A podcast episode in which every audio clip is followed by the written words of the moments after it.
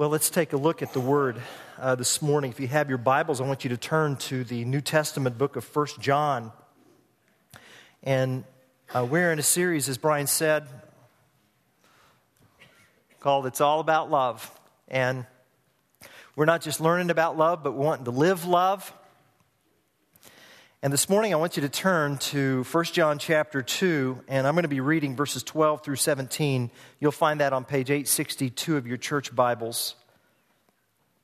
1 John chapter 2 in the New Testament. There's a Gospel of John, that's uh, the fourth book in the New Testament, and uh, that was a biography of Jesus written by the Apostle John. This is a letter, this is a, a little booklet the Apostle John wrote to Christians. He's writing to a Christian community. 1 John chapter 2, verses 12 through 17. Your church Bible's up on the screen. John writes, I write to you, dear children, because your sins have been forgiven on account of his name. I write to you, fathers, because you have known him who is from the beginning. I write to you, young men, because you have overcome the evil one. I write to you, dear children, because you have known the Father. I write to you, fathers, because you have known him who is from the beginning. I write to you, young men, because you are strong, and the word of God lives in you, and you have overcome the evil one. Do not love the world or anything in the world. If anyone loves the world, the love of the Father is not in him. For everything in the world, the cravings of sinful man, the lust of his eyes, and the boasting of what he has and does, comes not from the Father, but from the world. The world and its desires pass away. But the man who does the will of God, lives forever. This is God's word.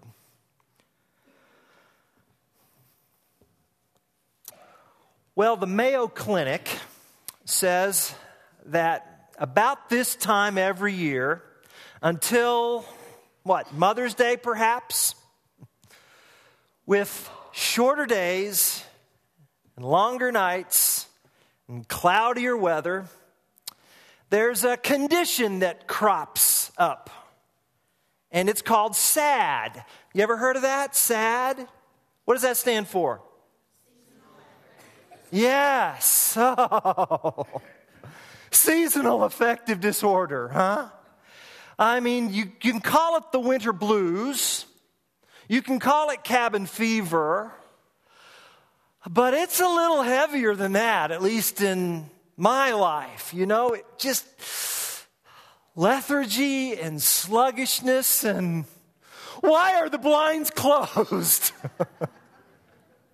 I was so glad to wake up in the morning and see the blue skies because I don't know, I just began to feel under it a little bit this week. And you know, yesterday was just this the cloudy weather kind the clouds began to feel like the boulder, you know, and and it just kind of like, oh, and and and guys like to maybe tough it out, right? Because we're guys. But it can really be it can really be a struggle. You can really begin to feel in the funk, you know, and, we're, and winter hasn't even started yet. oh man, what to do? well, sometimes medication helps, okay? And, and sometimes uh, uh, doctors prescribe what they call light therapy. You ever heard of that? Light therapy. And, and you get this light that mimics natural sunlight, which I'm told creates this biochemical thing. That's how preachers put it. Thing, and, and then it kind of lifts your mood and kind of relieves the symptoms. And uh, I like this next cartoon because this, this is me, you know. Uh, next, the next cartoon. There we go. It's for my depression. Go get your own, you know? Anyway.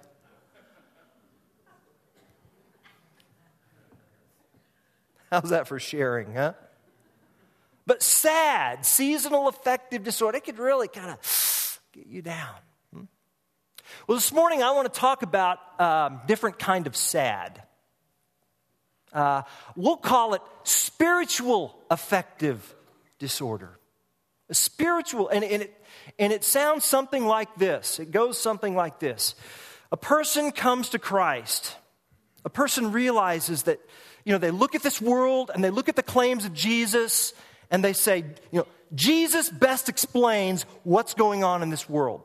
And so you come to Christ and then you realize that, that Jesus, I mean, he is the Son of God. He's the Messiah. He's a king. A king has a kingdom. A king has a domain. And a king also has expectations of his subjects and expectations, like he said in the Sermon on the Mount be perfect, even as your heavenly Father is perfect.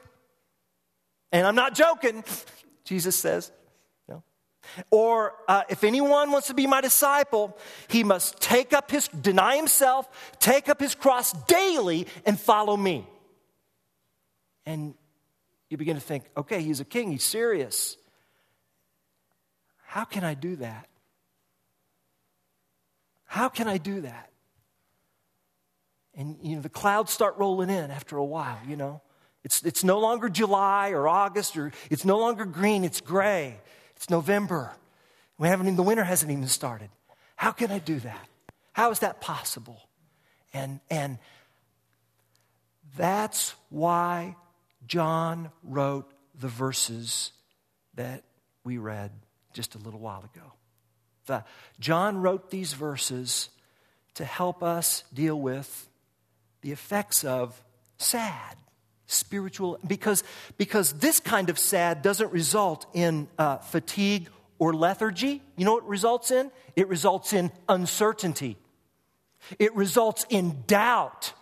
We begin to wonder you know how can i get through this? The clouds are rolling in. I just i just don't think i'm going to be able to. And and and we begin to become uncertain and we begin we begin to lose our sense of assurance and we begin to lose our confidence. And and, and, and living the Christian life no longer is the joy that John writes about. No, it just becomes a gray, sad situation. What to do? What to do? And the Apostle John answers this question in the same way, a little bit that we talked about in terms of how medicine sometimes answers this question. The Apostle John says, Light.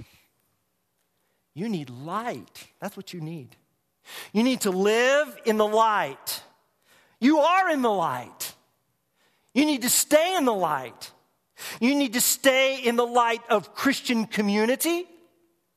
And you need to stay in the light of Christ Himself. Stay in the light. That's the message for today. That's the truth. That's the big idea. If you forget everything else, don't forget this. Stay in the light. Stay in the light of Christian community and stay in the light of Christ Himself. Let's talk about these two features here this morning. First, being stay in the light of Christian community. Do you notice in verses 12 through 14 that when, when John writes, he says, he says, I write to you, dear children. You know, I write to you, fathers. I write to you, young, and then he repeats himself. You see that there? I, I write to you, dear, what was he just becoming forgetful? No. No, he's being poetic, right? He's kind of being artistic here. He's using a little style. The Apostle John. I write, he's talking, and he's not talking about physical age here. He's talking about spiritual stages. He's talking about the spiritual stage of childhood, the spiritual stage of adulthood, the spiritual stage of parenthood. And, and that's true when we think about it in our congregation, isn't it? We have, people are in different stages. There are uh, those of us who are in the, the, childhood stage. I mean, we've just come to Christ, some just in the past month, some just in, the, in this past year. And, and in, in, in terms of your stage, your development, we, you're young in Christ. And then there are those of us who that we're adults. I mean, we're growing, we're kind of in the middle of it. And, we're, and then there are those of us who we've been Christians for a long time. There's the, the parenthood or the, the, the fatherhood stage. You see, that's what John is talking about. But you see, it's a community, it's a family. And what John wants us to be reminded of is that, you know, if you are feeling the funk of spiritual sadness, maybe you have neglected spiritual community. Maybe you're off in the cave of your own isolation and you're trying to do the Christian life by yourself. And maybe that's why you're sensing uncertainty. Maybe that's why you're sensing doubt. Maybe that's why you don't have that sense of assurance. I'm not talking about checking off a church attendance roster. I'm talking about being in community with other brothers and sisters and children and fathers. I'm talking about being involved in a multi generational community of believers where you can sharpen one, one another and be sharpened by one another. That's what I'm talking about. And one of the reasons why the Apostle John wrote was that he was battling heresy, which said, You don't need relationships with other believers, you just need knowledge. You just need, you just need a, a, a Bible study notebook that's chock full of information. And once you get that knowledge and once you get that information, then that's how you can, and, and, and knowledge, Gnosticism, focusing so much on knowledge and theory that you, you there's, there's none of this growth stuff. And I'm telling you, John is saying, no way. Paul put it this way He said, uh, knowledge puffs up, but love builds up. You need to be in the light of Christian community. And uh, I'm thinking, what does that look like? I'm thinking of the conversation I had this week with someone from our church family who said that they first started coming to Windsor Road because another family gave them a, a welcome box. They just moved into the area and they gave them another welcome box. And, and providentially, they had so many of the same they didn't know, this family did not know when they gave the welcome box that this other family that had a lot of the same life backgrounds. It's just a God thing. When we act in obedience, I mean, God, and so the family started coming and they came to the starting point class. They were, they accepted Christ. They, they displayed that decision in baptism. They've gotten involved in the church family. They've gotten involved in a small group. They've started a ministry. And now they're affecting lives. And, and, the, the, the husband's going to be serving our country in Afghanistan soon. But instead of the family leaving, see, and going else, the family's going to stay here while the husband's serving over there. Why? And he said, because of the support and the community. It's just being in the light. And I thought, thank God. You know, and, and, and I was the recipient of so much gratitude on behalf of this brother. And I, I said, Lord, I don't feel like I've done anything other than just preside over this. And God be praised. That's what I'm talking about, okay? Spiritual growth. Listen to me.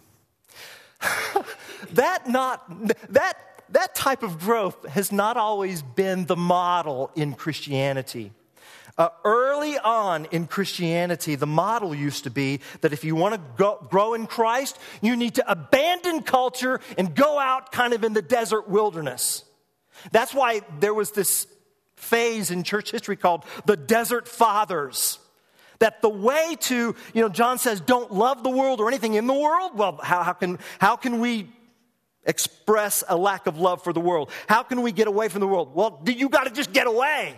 And so the desert fathers, they, they would just abandon culture, abdicate culture. And, and one individual came to Christ. His name was Pachomius. It wasn't Fred or John, it was just Pachomius. Okay? Here's his picture in the yearbook. All right? Throw it up there, Deb. Pachomius. He lived around 292 to 348 AD. All right?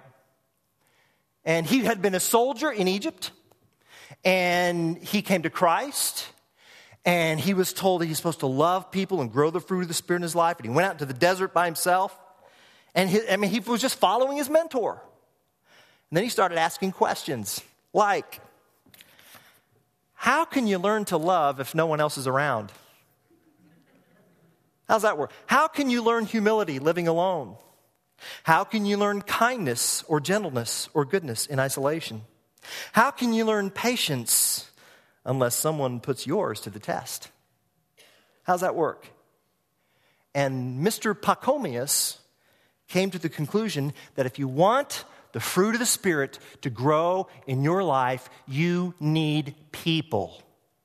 You need ordinary people. You need ornery people. Pachomius said, To save souls, you must bring them together. You got to live in the light of Christian community. But here's where it gets interesting, okay? Philip Yancey wrote Spiritual muscle isn't even learned from the friends we have chosen. Wouldn't it be nice if it were?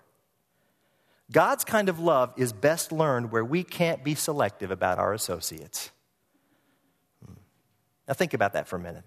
Two of the institutions created by God, the church and the family, they are not joined by invitation only, are they? I don't have any, I, I couldn't choose my parents or my brothers or my sisters. You can't choose who are, but, but I'm sure expected to love them, right? and neither can we choose who will or will not be in the family of God. Any who confess Jesus as Lord must be welcomed. And we learn Christ like love, we learn agape love most effectively in our involuntary associations, away from the temptation of choosing to love only the attractive. See? And, and, um, is an interesting quote by a pastor who pastors in the nation of India right now. Listen to what he says. Listen to this. This just shocked me. It shocked me at first, but then I thought, oh, yeah, he's right. Listen, most of what happens in Christian churches, including even miracles, can be duplicated in Hindu and Muslim congregations. That's what shocked me. But then he said this but only the Christians strive, however ineptly, to mix men and women of different castes, races, and social groups. That's the real miracle. That's the real miracle. Yancey writes diversity complicates rather than simplifies life. And perhaps for this reason, we tend to surround ourselves with people of similar age, economic class, and opinion the church offers a place where infants and grandparents, unemployed and executives, immigrants and blue bloods can come together. Yancey says, In my church, I often sit sandwiched between an elderly man hooked up to a puffing oxygen tank and a breastfeeding baby who grunts loudly and contentedly throughout the sermon. Where else can we find that mixture? That's what I'm talking about. Well, we're not going to find it in the world. We're not going to find it in the world. For everything in the world, the, the, the cravings of sinful man, and I like how the New American Standard Bible puts it the lust of the flesh the lust of the eyes, the boastful pride of life come not from the Father, but from the world. The values of the world have to do with being self focused, self accomplishment. Here's what I've done on my own. I don't need you. That's, that's not light, church family. That's darkness. That's darkness. So we have, we have, we're all here the, the, the new in Christ, the immature in Christ, and I don't mean that disparagingly, I just mean that as, a, as an age stage. We have the immature in Christ, the maturing in Christ, and the mature in Christ. And, and so please, you know, if you feel like you're younger in Christ, sometimes uh, the younger in Christ can, can, can feel intimidated, and I, I don't know where the Bible is. I don't know where Lamentations is. I can't even find First John. Wait a minute, there's First John. What about the Gospel of John? I don't understand all of that. It's okay. Ask the questions. That's all right. If you, if you have a hard time finding where the books are in the Bible, you know, go to, the, go to a Christian bookstore and find those little cheat tabs and stick them on your Bible. You know, that's, that's okay. That's okay. If you're older in Christ, then remember that, that you're older in Christ. If you're in, in the stage of spiritual parenthood, You know, and, and, and you find yourself, maybe you are new here to Windsor Road and you are in the stage of spiritual parenthood, okay? We're glad you're here. We, want, we need you to be here. And we need you to understand that to be in the stage of spiritual parenthood means, by definition, that you don't come into a church setting and you say, okay, what's in it for me? because it's not about you, it's about Jesus.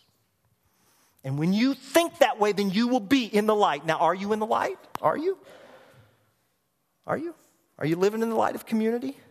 Are you surrounding yourselves with those who are in separate spiritual seasons? New in Christ, growing in Christ, mature in Christ? Stay in the light of Christian community. And that, that is how you can be confident in Christ.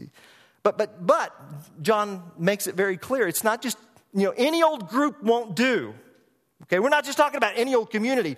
We're talking to be strong in a community is to be strong in a community that is in Christ. That is in Christ. And so we get to the second part of this stay in the light sermon. Stay in the light of Christian community and stay in the light of a Christian community who is in the light of Christ in the light of Christ. Notice what John says in verse 12. I write to you, dear children, what? Because your sins have been forgiven on account of his name. Let's say that together, verse 12. Here we go. I write to you, dear children, because your sins have been forgiven on account of his name. On account of his name. See. John says to those who are sad, John says to those who don't feel like that they are, you know, following the word enough or loving enough or trusting enough. John says, look, your sins have been forgiven on account of his name. Didn't we just sing that? In Christ alone. In Christ alone. And and church, it is critical that we get this, and if we don't get if we don't get this, then we're going to find ourselves struggling, especially when the clouds of uncertainty begin to envelop us.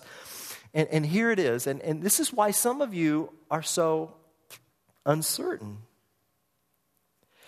You have assumed that your relationship with God is contingent on the quality of your repentance. All right? How do I know I'm a believer? Well, I, because I've worked my heart up to a really repentant state and I really feel sorry. That's how. But that's not what John says.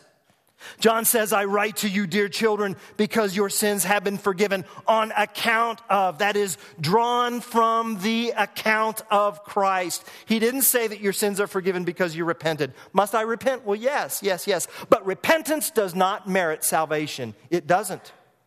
Baptism doesn't merit salvation. Neither does praying a prayer. That, that doesn't merit salvation. Jesus alone merits salvation.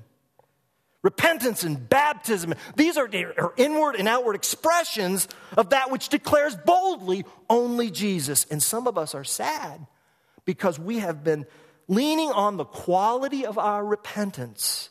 We're looking to the, we're, we are looking to a level of sorrow for our assurance. But I assure you that once you go down that route, then you're going to find yourself asking, well, have I repented enough? Have I been sorry enough? Well, is repentance ever 100% pure? You know, who repents perfectly? Huh? No one. John says that our forgiveness, our standing, well, well then how much is it? Any. That's how much is enough. Any. You know, think the thief on the cross. Well, that wasn't very much. No, but it was enough. See, it was enough. Think mustard seed faith. Well, how much? It, not much, but it was enough. You see? And John says that our forgiveness, our standing is because we draw from Christ. We draw from Christ. And we draw from Christ, who is, John says, our advocate. You see that? Verses 2 we have one who speaks to the Father on our defense, Jesus, the righteous one. He's the atoning sacrifice for our sins. And I, I'm going to give you this next quote because I believe it. All right? I struggled with it this week, but I believe it and it needs to be said. It's a quote from a pastor, David Martyn Lloyd Jones, who pastored in England after World War II. Listen to what he said. He said, If you are a believer who is uncertain about the forgiveness of your sins, that is, if you're a believer, if you're a, if you're a believer who is uncertain about the forgiveness of your sins, here it is, that in itself is sin. Oh, now you've really made me feel guilty.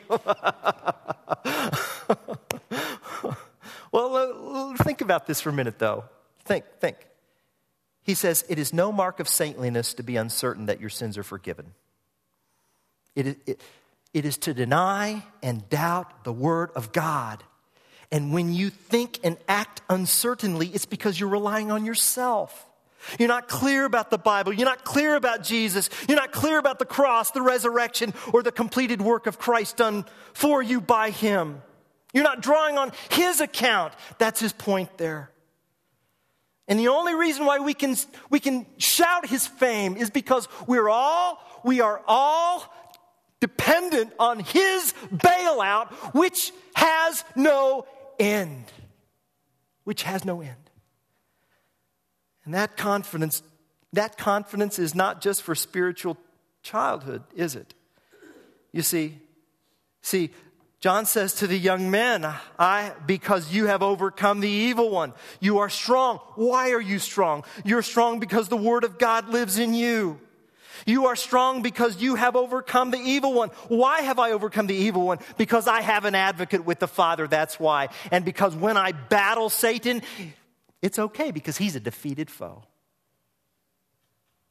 And then I get to the stage of spiritual parenthood where I, you know, you're, you're, you're as old as Grandpa John. And he's just become so dependent on Jesus that he's ready to see him. He's ready to see him. And what's, what's a joy is that we realize that, you know, you never outgrow your need for the gospel. You, ne- you never outgrow your need for Jesus. And when you get to John's stage, one of the signs of a tenured spiritual parent is, is not arrogance, but humility. where you say with the Apostle Paul, I mean, Christ Jesus came into this world to save sinners, of whom I am the worst. But if it weren't for Jesus, the older you grow in Christ, the more you become aware of your need for Christ. And that's why, once you realize that Jesus is your advocate, there is nothing in this world that can satisfy you. Nothing. John says, the world and its desires, literally, the world and its lusts pass away but the man who does the will of God lives forever. When you've got Jesus as your advocate, when you know your sins have been forgiven on account of his name, when you know that you're strong and you've overcome the evil one because God's Word, God's Holy Spirit, the Spirit of Jesus is living in you, and you've had that long obedience in the same direction to the point of spiritual parenthood, then what can this world possibly offer you? What? Nothing. Nothing. And so, and so here we are, church family. We're all here together. Look around. Okay? Look around you because you, you see the young in Christ, you see the, the growing in Christ, you see the mature in Christ, and here's the good news. Look around you because you're going to be like, you're to be like the person sitting by you one of these days if they're older in Christ. We, we want that to happen, you know? And, uh,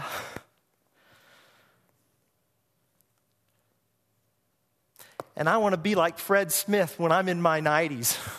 I want to be preaching the gospel. I see him drive up to work here or drive, drive up to the church here, and, and I see him shuffle over to Dalton's class, and I'm thinking, God, if, you know what? If you let me live another 47 years, I want to be doing that. Old man Boltinghouse preaching his heart out. And that's what it means to live in the light. And there's nothing, once you get that, once you taste that, once you enjoy that, there's nothing this world has to offer for you. And, and, then when you're there, then you realize that the best is yet to come. Keep your fork. The best is yet to come. Church family, stay in the light. stay in the light of Christian community, and stay in the light of Christ Himself. Let's have communion.